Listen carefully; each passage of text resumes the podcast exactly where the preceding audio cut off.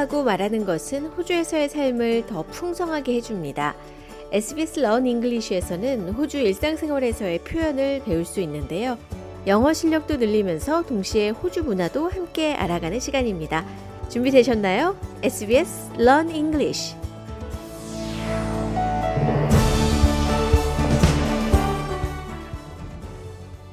SBS live streams and podcasts are supported by advertising.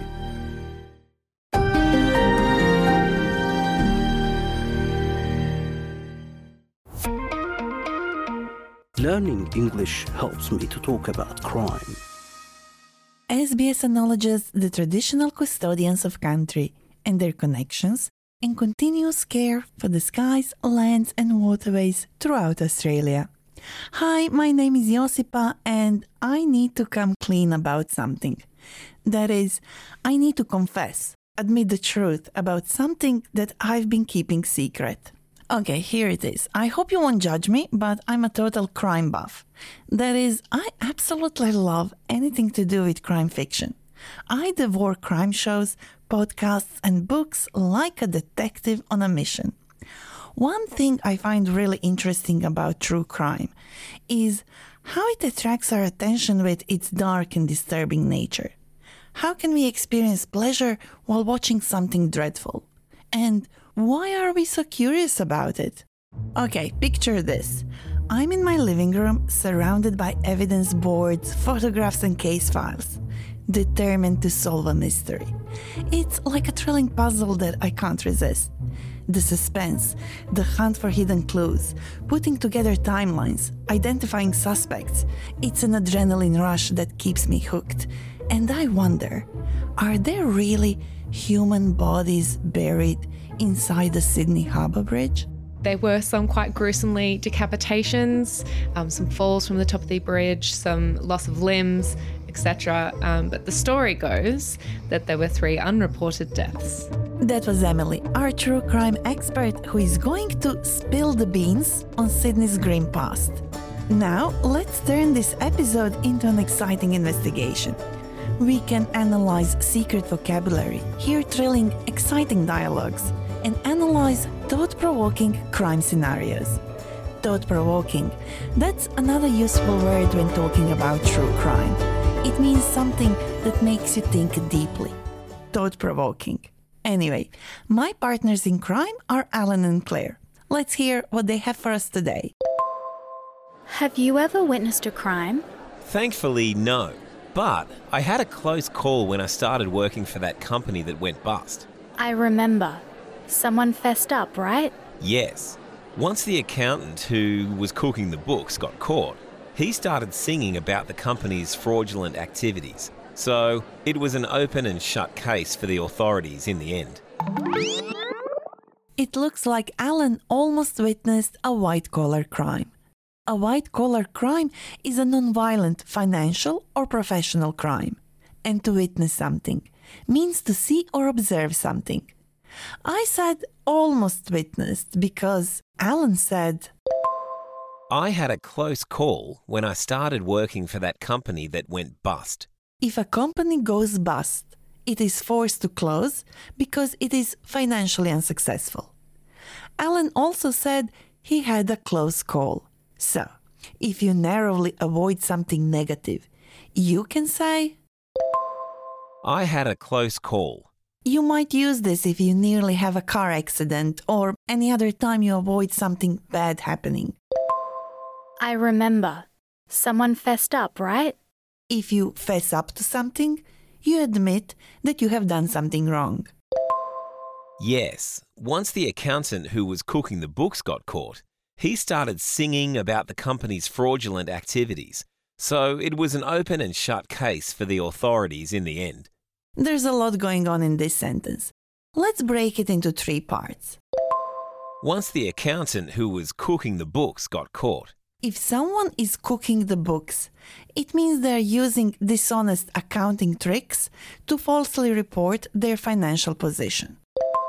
he started singing about the company's fraudulent activities. Fraudulent activities are dishonest and deceptive actions someone does to mislead others for personal gain or profit.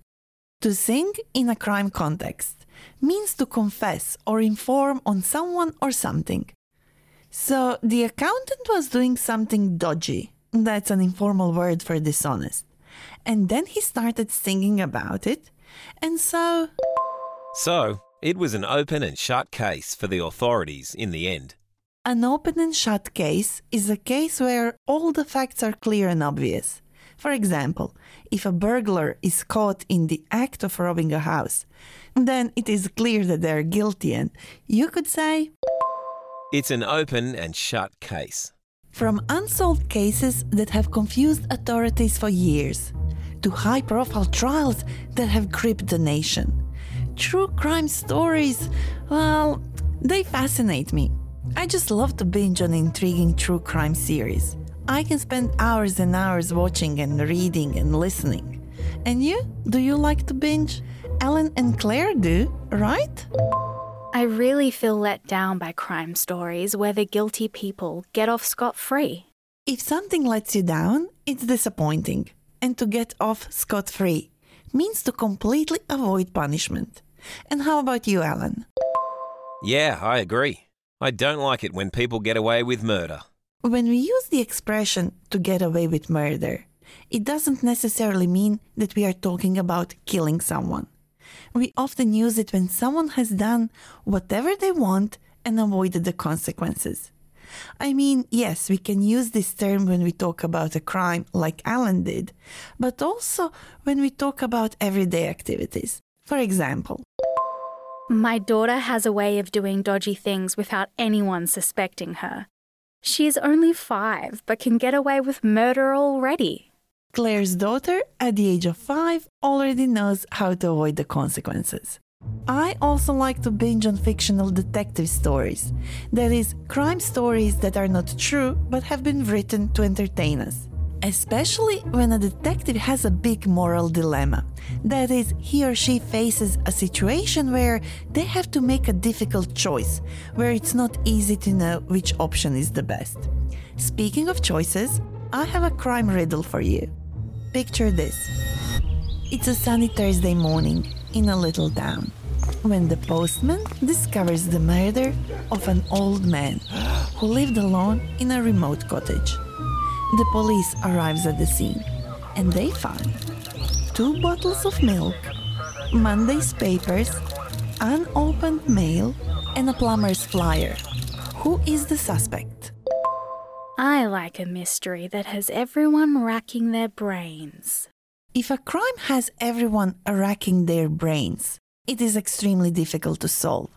We could also describe it like this The case is puzzling, complex, and there is no clear evidence that the detectives can use to solve it. Our case is puzzling, but there is some evidence we can use. The police found two bottles of milk, Monday's papers, unopened mail, and a plumber's flyer. That has to tell us something. We need to connect the dots. I love it when strategic thinking pays off in the end. To connect the dots means to put the pieces of evidence together and analyze the whole picture they make. So, we also know that the murder was discovered on Thursday, right? Hmm. Alan also said I love it when strategic thinking pays off in the end. strategic thinking is thinking that it's logical. So we say that strategic thinking pays off in the end when logical thinking leads to a successful result. In our case, let's see how we can apply some strategic thinking. So, the murder was discovered on Thursday, and at the crime scene, we have two bottles of milk, unopened mail, Monday's papers, and the plumber's flyer. So, who's the suspect? The postman who discovered the body? The plumber who left his flyer behind?